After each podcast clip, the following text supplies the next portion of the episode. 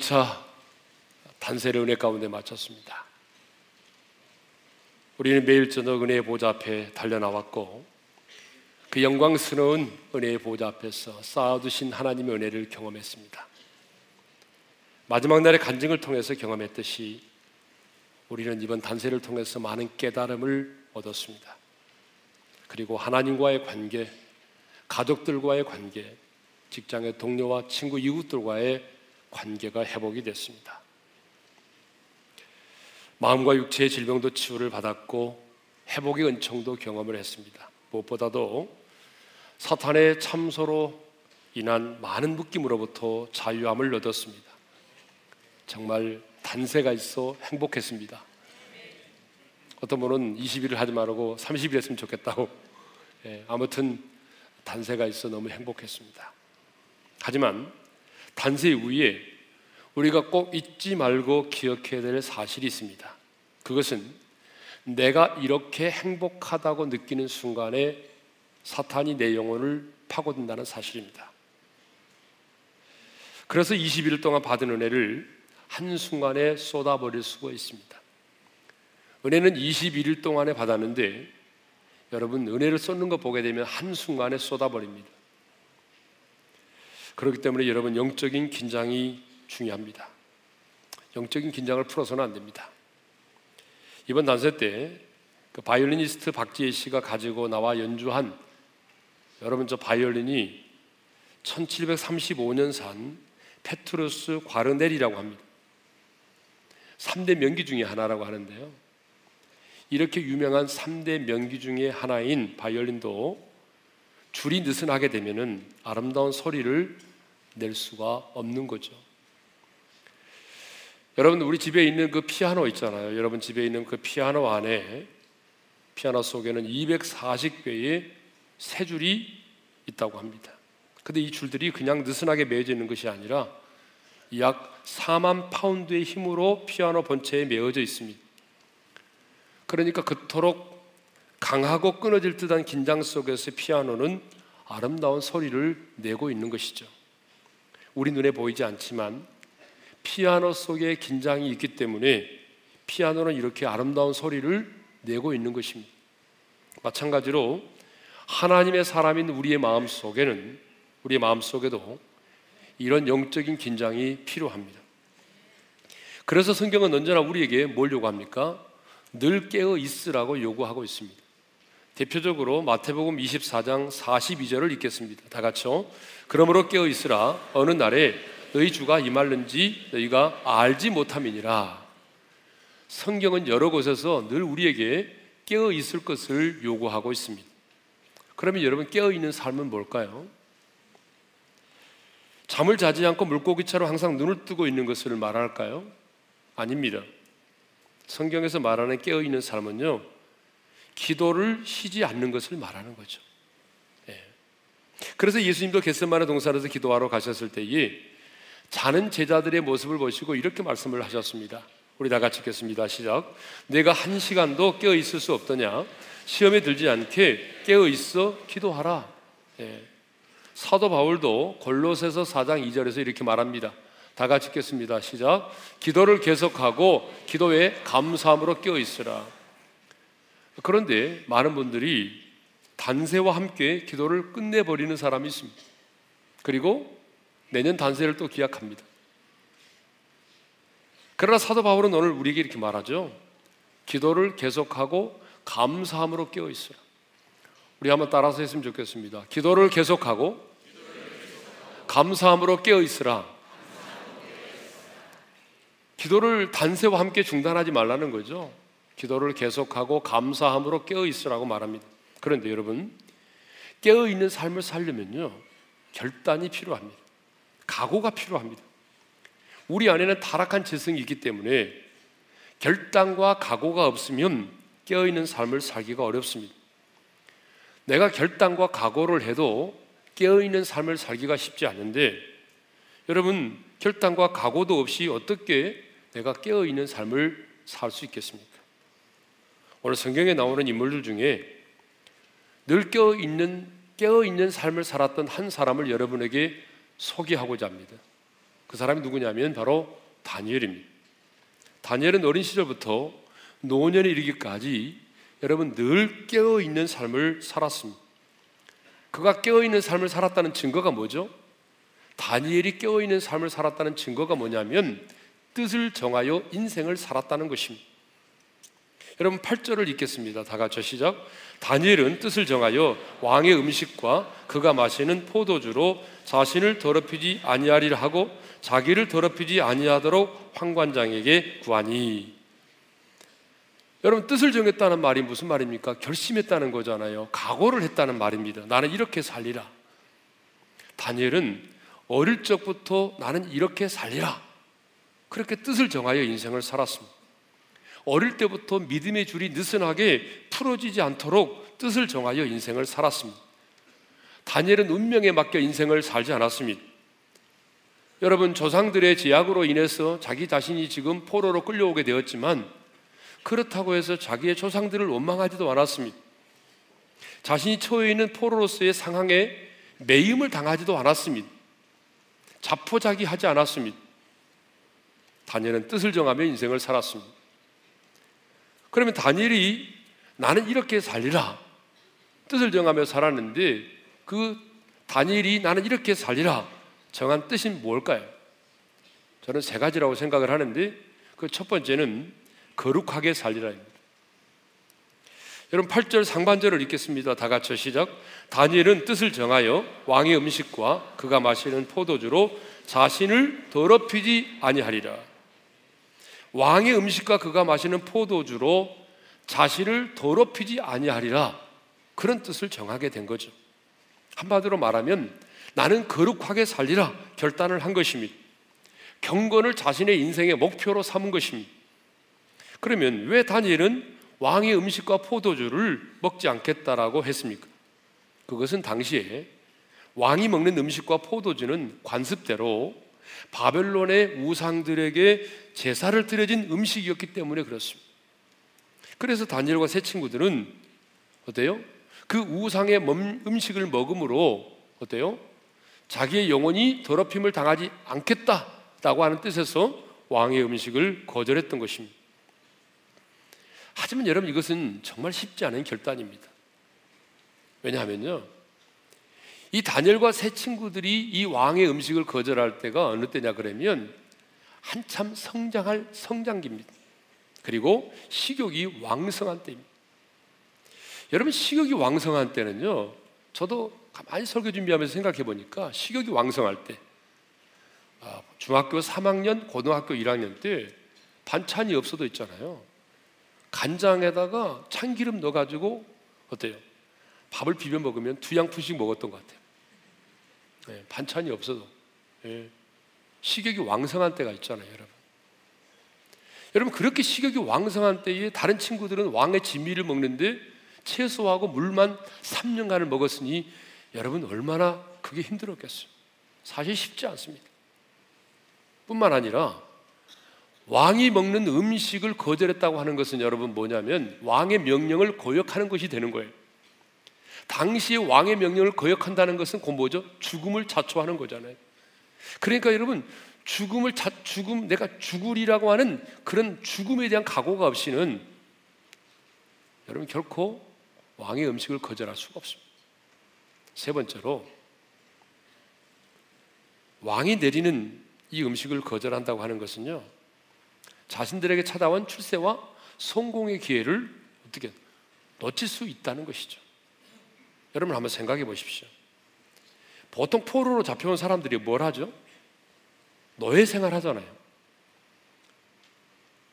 이 여러분 이 포로로 잡혀온 사람들이 얼마나 비참한 노예 생활을 합니까? 먹을 것도 제대로 먹지 못하고. 근데 다니엘과 세 친구들은요. 그 많은 포로들 중에서 구별이 됐어요. 그래서 그들은 왕궁에 거하면서 왕이 먹는 음식을 먹으면서 무상으로 궁중 교육을 받게 됐어요.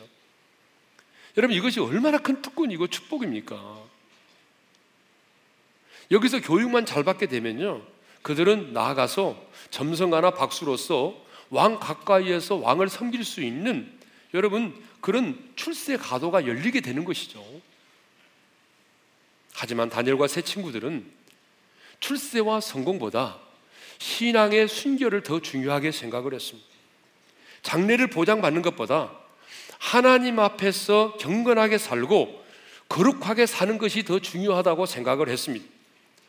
출세하지 않더라도, 아니 내가 목숨을 잃더라도 하나님 앞에서 나는 거룩하고 경건하게 살리라 다짐했던 것입니다.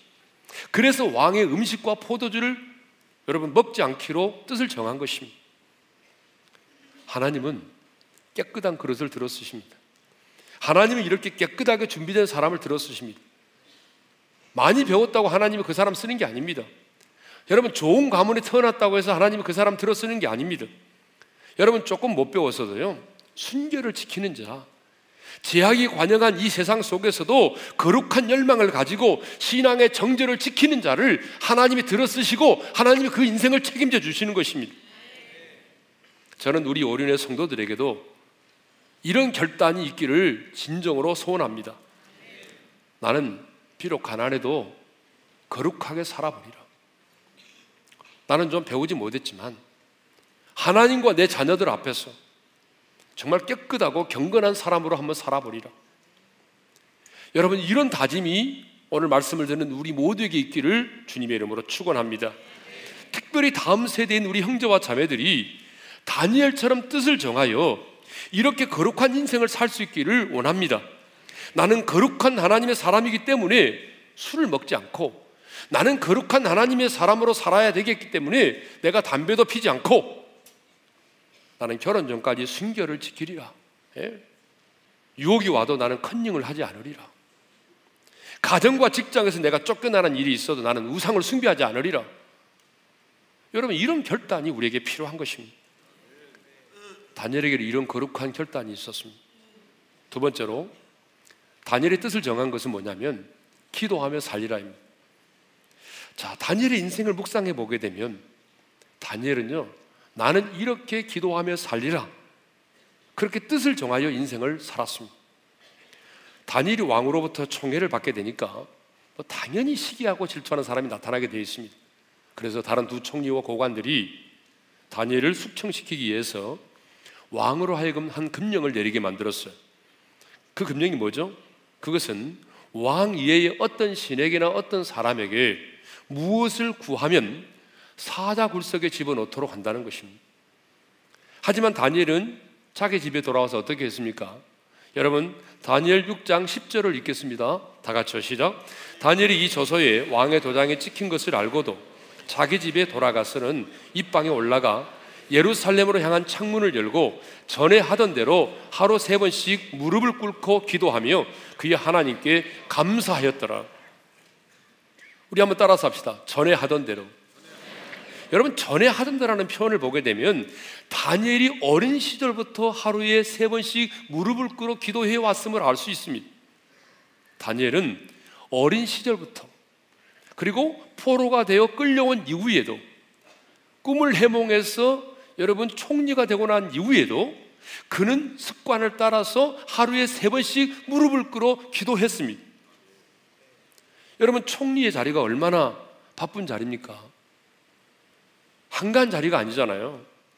그러면 그렇게 바쁜 일과 속에서도 여러분 다니엘은 하루에 세 번씩 시간을 정해놓고 무릎을 꿇어 하나님께 기도했다는 것입니다. 아무리 바빠도 기도하는 일만큼은 빠뜨리지 않았습니다. 왜 그래요? 왜냐하면 하루에 세 번씩 기도하리라 뜻을 정하였기 때문입니다. 여러분 생각해 보십시오. 뜻을 정하지 않았다면 어떻게 그 바쁜 일정 속에서도 그 사자굴 속에 던짐을 받는 상황이 다가오는 그 시간에 하루에 세 번씩 기도할 수가 있겠습니까? 여러분, 오늘 우리에게도 기도에 대한 여러분 자신의 뜻을 정하시기를 바랍니다. 기도는 영적인 것이기 때문에 마음은 온이지만 잘 안 되는 게 기도입니다. 그렇기 때문에 여러분 우리가 내가 기도에 대해서 시간을 정하고 내가 어떻게 기도하리라 정하지 않으면 여러분 절대로 기도는 안 됩니다. 제가 교회를 개척했을 때 여러분 어떤 마음으로 교회를 개척했겠어요? 새벽 기도를 준비해 나가면 여러분 아무도 새벽 기도 오는 사람이 없어요. 그럼 제 안에 한 사람 놓고 제가 이제 설교를 할 때가 많았어요. 그지 아내가 이제 얘가 울면 들어가 버리니까 아무도 뭐 설교 들어주는 사람도 없고 그러잖아요. 설교 준비를 아무리 해가지고 가도 들어주는 사람이 없으니까 사탄이 제 마음속에 이렇게 말해요. 야, 새벽에 나가서 뭐 아무도 새벽 기도 하는 사람이 없는데 뭐하러 새벽에 나가서 기도하냐? 차라리 아침밥 먹고 차분히 네가 할 게 뭐 있어 기도나 해야지. 그런 유혹이 와요. 근데 처음에는 유혹을 물리치다가 나중에는 유혹을 받아들이게 되더라고요. 그래서요, 제가 저 길동의 상가에서 우리 교회 개척 시작했을 때 새벽에 일어나지 않게 되는 거예요. 일주일에 여러분 세 번 하고 네 번 쉬고 막 이렇게 되는 거예요. 근데 아침에 이제 밥 먹고 나서 내가 할 일이 뭐 있어? 기도나 해야지. 기도하려고 하면 전화가 오잖아요. 그러면 여러분 기도 못하고 지나가는 거예요. 기도라고 하는 게 그렇습니다, 여러분. 뜻을 정하지 않으면 여러분 절대로 기도 생활을 깊게 할 수가 없습니다. 여러분, 다니엘처럼 기도에 대하여 뜻을 정할 수 있기를 바랍니다. 다니엘이 뜻을 정한 게 뭐냐면 세 번째가 감사하며 살리라. 다니엘은 하루에 세 번씩 예루살렘을 향해서 하나님께 기도를 드렸는데 여러분 그 기도의 내용이 뭐죠? 감사였어요. 그래서 6장 10절 하반절에 이렇게 말씀하고 있죠. 다 같이 읽겠습니다. 시작. 그의 하나님께 감사하였더라. 이것을 보게 되면 다니엘은 언제나 기도할 때마다 하나님께 감사를 드렸음을 우리가 알 수 있어요. 다니엘은 지금 왜 갑자기 왕이 이런 조서를 내렸지? 누구보다 잘 알고 있어요. 자기를 모함하고 자기를 음해하고 자기를 죽이려고 자기를 미워하던 사람들이 지금 자기를 숙청하기 위해서 꾸며낸 음모이고 모략이라는 사실을 잘 알고 있었습니다. 그리고 지금 내가 기도하는 이 시간, 그들이 어디에선가 지금 내가 기도하는 이 모습을 바라보고 있다는 사실도 알고 있었습니다. 그리고 한 번 왕의 도장에 찍히면은 왕 자신도 그것을 변개할 수 없다는 사실을 알고 있었습니다. 지금 기도하면 내가 왕의 금령을 어겼다는 것으로 인해서 어긴 죄로 인해서 자신이 지금 잠시 후에 사자굴 속에 던짐을 받는다는 사실을 알고 있었습니다. 그런데 여러분, 그 상황 속에서 다니엘은 그 하나님께 감사의 기도를 드립니다. 여러분 같으면 그 상황 속에서 감사의 기도를 드릴 수 있겠습니까? 다니엘은 지금 자신을 모함하여 사자굴 속에 집어넣으려고 하는 그들의 계략이 수포로 돌아가도록 기도하지 않았습니다. 아니 그들의 모략이 들통이 나서 그들이 내 대신 사자굴 속에 사자굴 속에 던짐을 받도록 기도하지 않았습니다. 다니엘은요 그 상황 속에서도 자신을 바라보지 않고 자기가 처해 있는 상황과 환경을 바라보지 않고 그 하나님을 바라봤어요. 그리고 감사했습니다. 여러분 이것은 감사가 오랫동안 습관이 되어 왔기 때문에 가능한 것입니다. 다니엘이 이런 상황 속에서 감사할 수 있었던 것은 여러분 그가 어릴 때부터 언제나 하나님을 바라보며 감사하는 습관을 길러왔기 때문에 그렇습니다.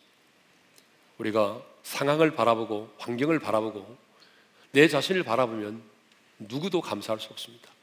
근데 다니엘은 그때 자신이 잠시 후에 던짐을 받게 될 사자구를 바라보지 않고 지금 어디선가 자기를 바라보면서 음모하고 모략을 꾸미고 계략을 꾸미고 있는 그 사람들을 바라보지 않고 하나님을 바라봤습니다. 그 하나님을 바라볼 때 감사할 수 있었어요. 여러분 감사가 나오지 않을 때 여러분을 구원해 주시고 여기까지 인도하시고 함께 하신 하나님 그 하나님을 바라볼 수 있기를 바랍니다. 예. 사랑하는 성도 여러분 다니엘의 인생을 보게 되면 다니엘은 뜻을 정하며 인생을 살아왔습니다. 어떤 뜻을 정했습니까? 거룩하게 살리라, 기도하며 살리라, 감사하며 살리라입니다. 여러분 다 외우셨어요? 다시 한번 첫 번째가 뭐라고요? 거룩하게 살리라. 두 번째가요? 기도하며 살리라. 세 번째로 감사하며 살리라. 이렇게 뜻을 정하며 인생을 살았습니다. 신앙은 결단입니다. 여러분 인생은 결단입니다. 누가복음 9장 51절을 보게 되면 예수님도 예루살렘에 올라가면 잡히고 죽는다는 사실을 아셨지만 여러분 예루살렘을 향하여 올라가기로 굳게 결심하시고 올라가셨어요. 여러분 누가복음 9장 51절에 예수님도 결심하셨다고 그랬잖아요. 굳게 결심했다고. 그러니까 하나님의 사람인 우리에게도 뭐가 있어야 됩니까? 여러분 굳게 결심해야 돼요. 우리가 단세를 통해서 많은 은혜를 받았습니다. 은혜를 받았다면 우리도 뜻을 정해야 된다 그 말이에요.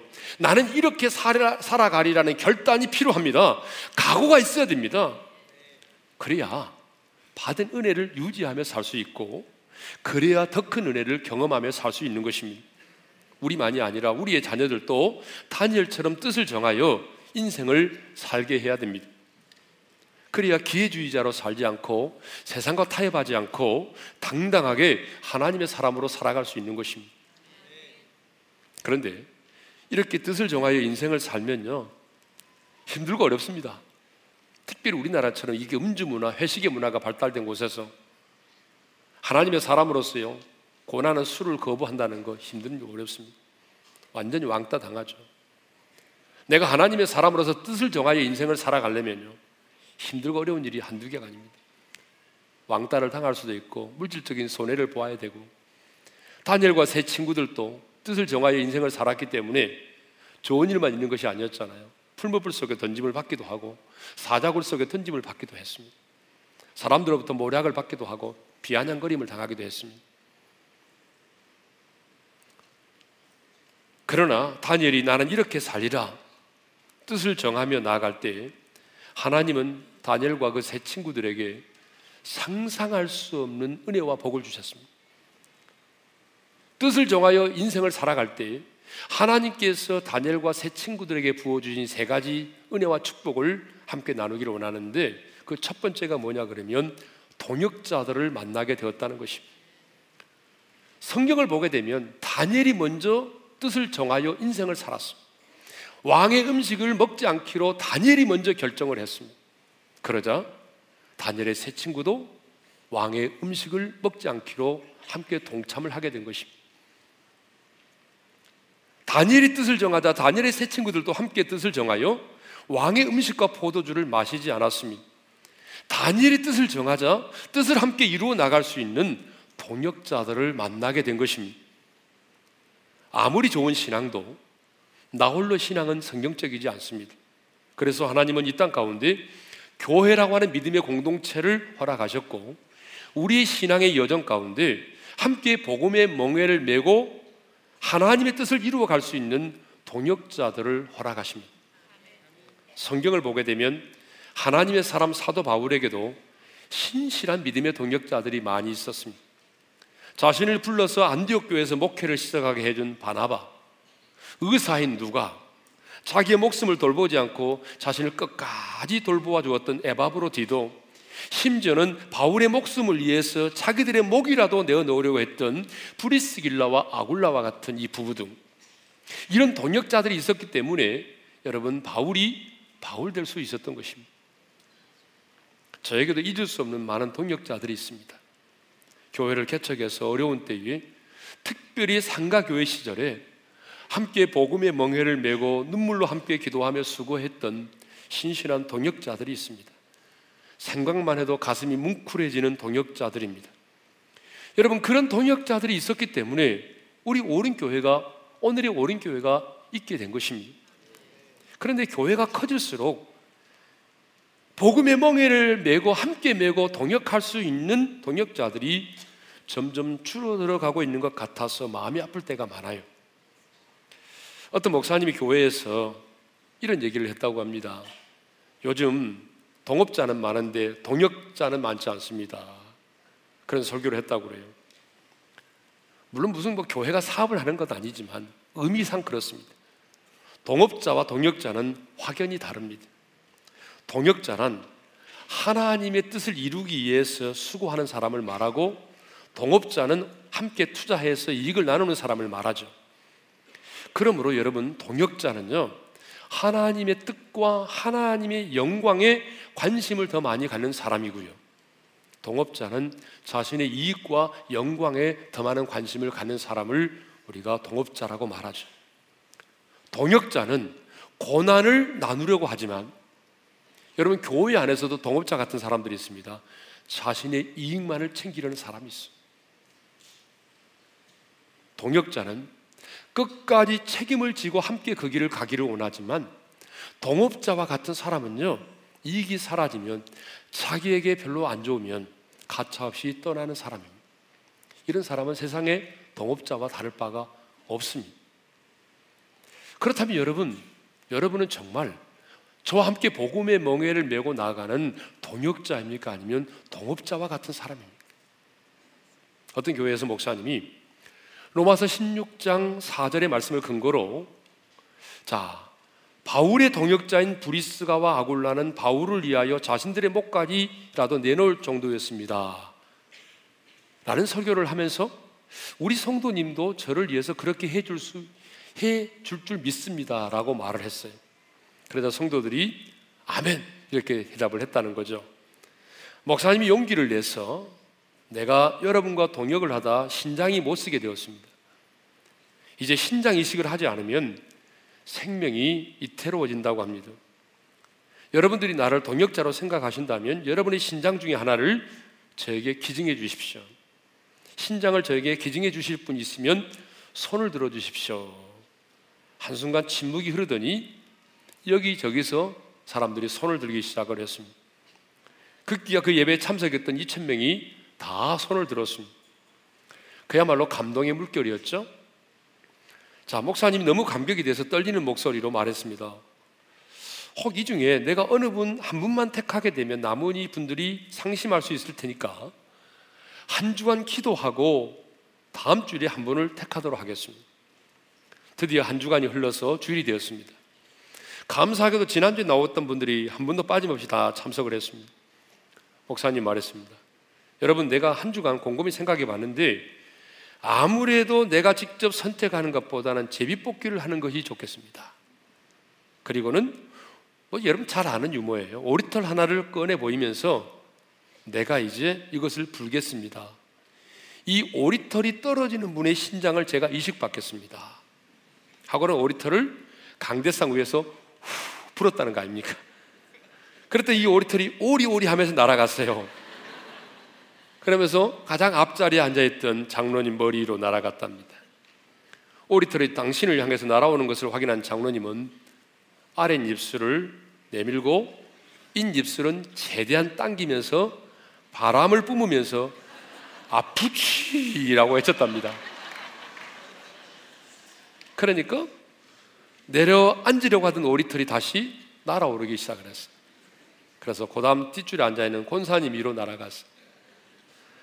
권사님이 딱 그 오리털이 자기 머리로 넣어놓은 것을 확인한 다음에 권사님이 이번에는 오 주여 그래서 추여가 주여가 아니라 추여 이렇게 하면서 임수를 당겨가지고 불어가지고 다시 그 오리털은 날아오르게 됐습니다. 지금도 그 교회에서는 아프치와 추여가 계속되고 있다는 유머입니다. 아, 유머죠. 아주 썰렁한 유머인데요. 자, 무슨 말이냐 그러면 우리 신앙생활에는 복음의 멍에를 메고 함께 갈 수 있는 동역자가 필요합니다. 여러분 목회자만이 아니라 여러분 여러분 한 사람 한 사람에게도 동역자가 필요해요. 그런데 여러분 내가 하나님 앞에서 뜻을 정하여 이렇게 살아가면 나 혼자인 것 같지만 뜻을 정하고 내가 결단하고 나가면 그 뜻을 이룰 수 있는 동역자들을 하나님이 붙이신다는 얘기죠. 두 번째로 하나님이 함께 하심을 보게 됐습니다. 다니엘과 세 친구들이 열흘 동안 왕의 음식과 포도주를 먹지 않았습니다. 채소와 물만 마셨어요. 근데 15절을 보게 되면 황관장이 열흘 후에 보니까 여러분 15절을 읽겠습니다. 다 같이 시작. 열흘 후에 그들의 얼굴이 더욱 아름답고 살이 더욱 윤택하여 왕의 음식을 먹는 다른 소년들보다 더 좋아 보인지라. 여러분 황관장의 딱 얼굴을 보는 순간에 너무 다른 거예요. 자, 얼굴이 아름다웠어요. 더욱 아름답고 여러분 10일 동안 다른 친구들은 왕의 진미를 먹는데 이 친구들은 채소와 물만 먹었단 말이에요. 그러면 살이 빠져야 되는데 성경은 살이 더욱 윤택하여 그랬죠. 그래서 황관장은 알았어요. 하나님이 함께 하시는 사람이로구나. 그런데 그 이후에도 다니엘과 세 친구들은요, 하나님이 함께 하심을 사람들에게 보여주는 삶을 살았어요. 우리가 잘 아는 것처럼 이 세 친구들이요, 금신상에게 절하지 않아서 어떻게 됐어요? 평소보다 일곱 배나 뜨거운 풀무불 속에 던짐을 받았잖아요. 얼마나 풀무불이 뜨거웠던지 그들을 던지던 사람이 불에 타 죽었단 말이에요. 그런데 놀랍게도 그 뜨거운 풀무불 속에 세 사람이 던짐을 받았는데 여러분 네 사람이 그 풀무불 속을 걸어 다니는 것을 왕이 확인한 거예요. 너무 놀래 가지고 느부갓네살 왕이 그 풀무불 속에서 나오라고 말했어요. 그런데 보니까 머리털 하나 그을리지 않았어요. 불탄 냄새도 없었어요. 그것을 본 확인한 느부갓네살 왕이 이렇게 고백합니다. 다니엘 3장 28절입니다. 다 같이요. 사드락과 메삭과 아벤누고의 하나님을 찬송할지로다. 무슨 말입니까? 하나님이 너희들과 함께하는 것을 내가 보았다는 거 아닙니까? 그래서 하나님을 찬양하게 되었어요. 다니엘이 사자굴 속에 던짐을 받았습니다. 그런데 하나님이 굶주린 사자의 입을 천사들을 동원하여 그 입을 봉했어요. 그래서 다니엘이 상함을 입지 않았습니다. 그것을 본 다리오 왕이 이런 조서를 백성들에게 내렸어요. 여러분 다니엘 6장 26절입니다. 다 같이요 시작. 내가 이제 조서를 내리노라 내 나라 관할 아래에 있는 사람들은 다 다니엘의 하나님 앞에서 떨며 두려워할지니 그는 살아계시는 하나님이시요 영원히 변하지 않으실 이시며 그의 나라는 멸망하지 아니할 것이요 그의 권세는 무궁할 것이며 여러분 보세요. 하나님이 함께 하심을 보았잖아요. 여러분 그렇습니다. 우리가 뜻을 정하여 인생을 살면요.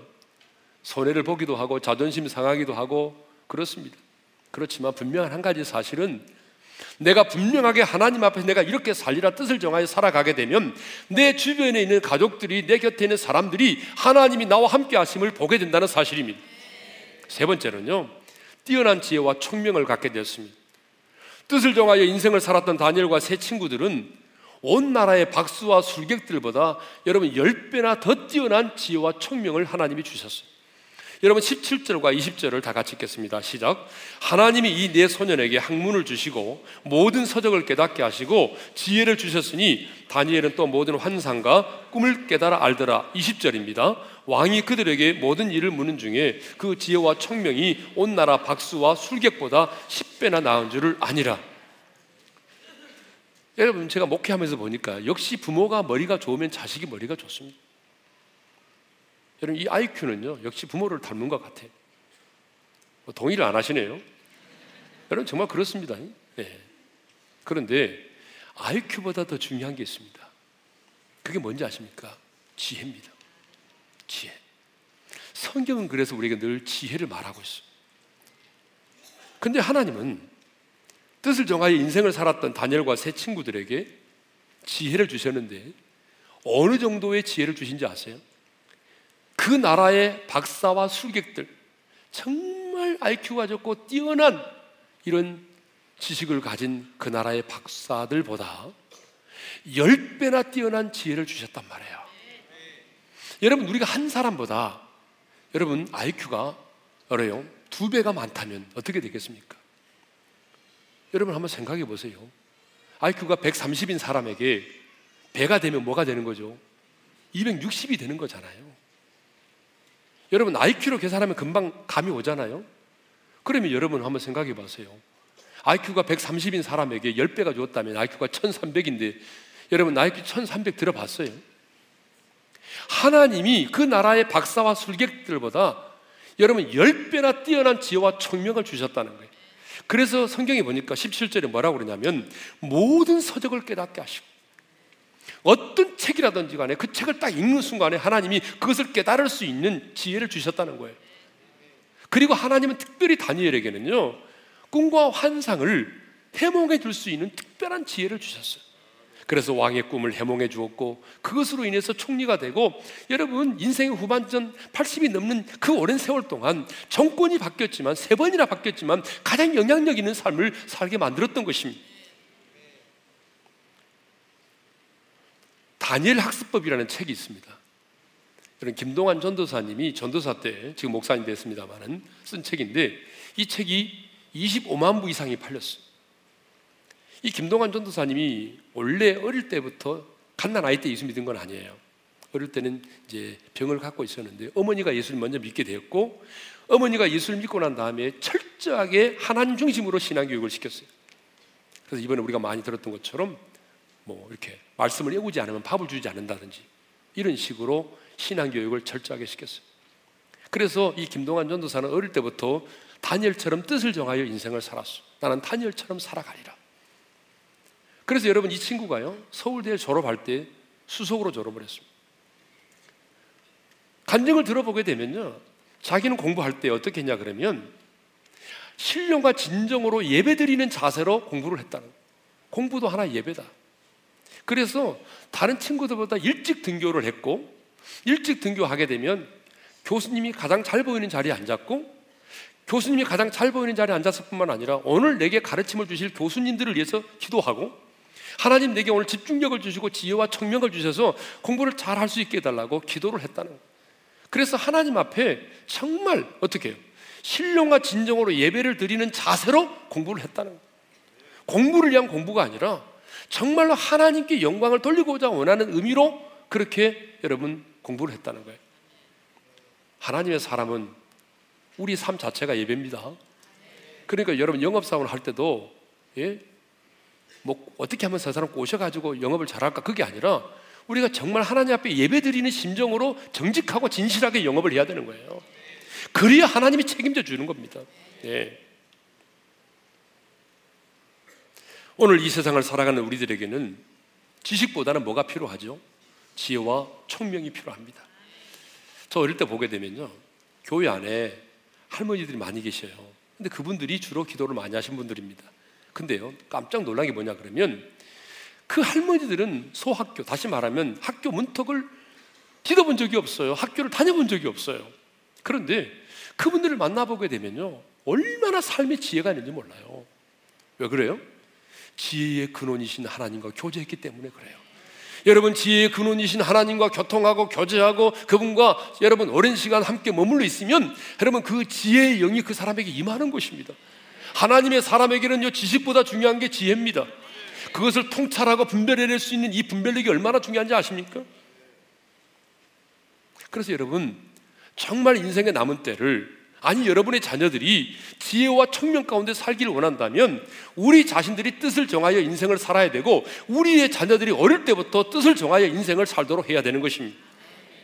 다니엘의 인생은 결단으로부터 시작이 됐습니다. 거룩하게 살리라. 기도하며 살리라.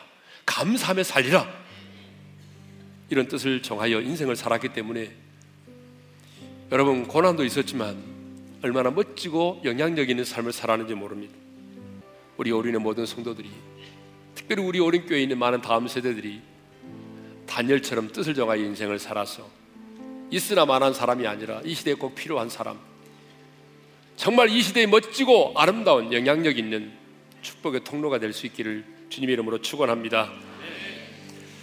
자 그런 의미에서 오늘 이 찬양을 드리고 싶습니다. 모든 상황 속에서 주를 찬양할지라 했는데 후렴에 이런 말씀이 나옵니다. 내 영혼이 확정되고 확정되어 싸우니 여러분 다니엘이 뜻을 정했다는 말이 무슨 말입니까? 확정되었다는 얘기입니다. 하나님은 두 마음을 품은 자를 싫어하십니다. 여러분 이것도 아니고 저것도 아닌 사람에게는 어떤 역사도 일어나지 않습니다. 하나님의 사람은 분명해야 됩니다. 뜻을 정하십시오. 오늘 여러분 여러분의 영혼을 하나님의 말씀 위에 반석 위에 확정하십시오.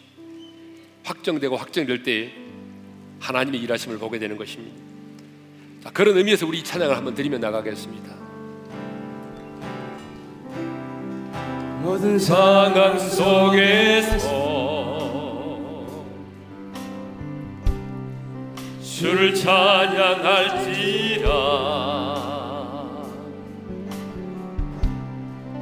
주는 너의 큰 상급.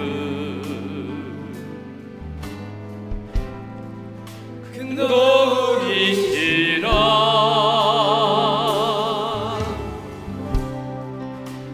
얼굴 구할 때 주의 영을 부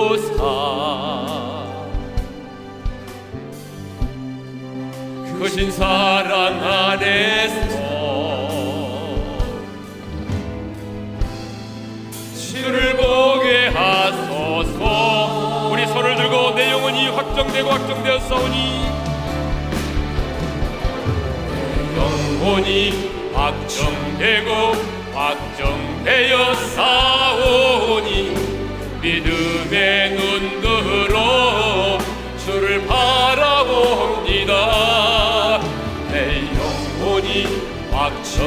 되고 확정되어 싸우니 믿음의 눈으로 주를 바라봅니다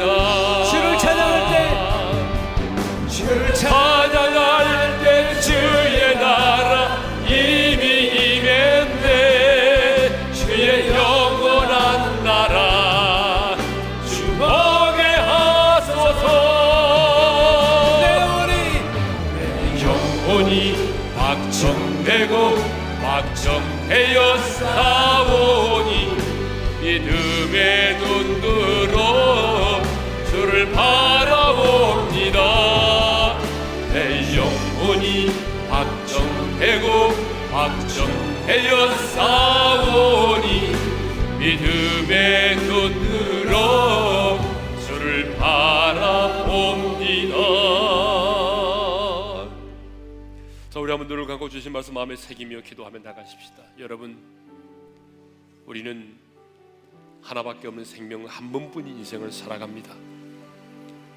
그러므로 여러분, 우리는 우리 인생을 아무렇게나 살 수 없어요. 다니엘은 어릴 때부터 뜻을 정했습니다. 여러분 뜻을 정했겠어요. 결단했다 그 말이죠. 나는 어떤 상황 속에 있든지 간에 나는 거룩하게 살리라. 나는 하루에 세 번 기도하며 살리라. 나는 하나님께 내 시선을 맞추고 어떤 상황 속에서 내가 감사하며 살리라. 뜻을 정합의 인생을 살았기 때문에 그 뜻을 이룰 수 있는 동역자들을 만나게 되었고 하나님이 자신들과 함께하는 것을 사람들이 볼 수 있었고 뜻을 정하여 인생을 살았기 때문에 하나님께서 그들의 인생 가운데 지혜와 총명을 주신 것입니다. 여러분 우리는 이번 단세 때 많은 깨달음을 받았습니다. 여러분 깨달음을 받고 끝나면 무슨 의미가 있겠습니까? 결단하십시오. 내 자녀들을 어떻게 키우리라? 내가 남편으로서 내가 어떻게 살아가리라? 내가 아내로서 어머니로서 나는 어떤 삶을 살아가리라? 여러분 다니엘처럼 뜻을 정하십시오. 뜻을 정하며 살아갈 때에 하나님께서 우리에게 이 세 가지 축복을 주신다 그 말이에요. 하나님 내 인생 아무렇게나 살지 않겠습니다. 뜻을 정하여 인생을 살겠습니다. 내가 오늘 이 뜻을 정합니다. 이렇게 살아갈 때 하나님 나와 함께 도와주시고 뜻을 이룰 수 있는 동역자를 만나게 하시고 하나님이 함께 하심을 보게 하시고 뛰어난 지혜와 총명을 내게도 주시옵소서. 주신 말씀 붙들고 우리 주여 한번 외치고 함께 기도하며 나가기를 원합니다. 주여 걸어가신 우리 아버지 하나님 감사합니다. 오늘 또 귀한 말씀을 저희들에게 주셔서 감사합니다. 하나님 탄세를 통해서 우리가 많은 은혜를 받았는데 하나님이여 우리가 정말 뜻을 정하여 인생을 살기를 원합니다. 다니엘처럼 뜻을 정하기를 원합니다. 다니엘이 아버지 하나님 나는 거룩하게 살아가리라. 아버지 하나님 나는 기도하며 살리라. 어떤 상황 속에서도 상황을 바라보지 아니하고 내가 하나님께 시선을 맞추며 내가 감사하며 살아가리라. 그가 뜻을 정하였기 때문에 아버지 하나님께서 그의 인생 가운데 아버지 하나님이여 정말 그 뜻을 이룰 수 있는 통역자들을 만나게 하셨고 하나님이여 하나님의 함께 하심을 주변의 사람들 왕들이 있었고 아버지 하나님의 뛰어난 지혜와 총명을 하나님이 허락해 주셨습니다. 시간 단체를 통하여 아버지 하나님 깨달은 것을 마음에 새기고 오늘 뜻을 정하는 사랑하는 우리 오른교회 친구들 한 사람 한 사람을 선생님이 기름 부어주셔서 하나님의 뜻을 정하여 나아갈 때에 다니엘에게 보여주셨던 그 놀라운 은혜와 축복을 저희들에게 허락하여 주옵소서 주님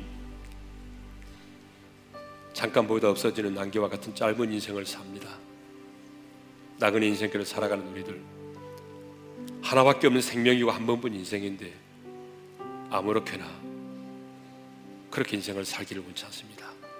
주님 뜻을 정하여 인생을 살아갈 수 있게 해주십시오.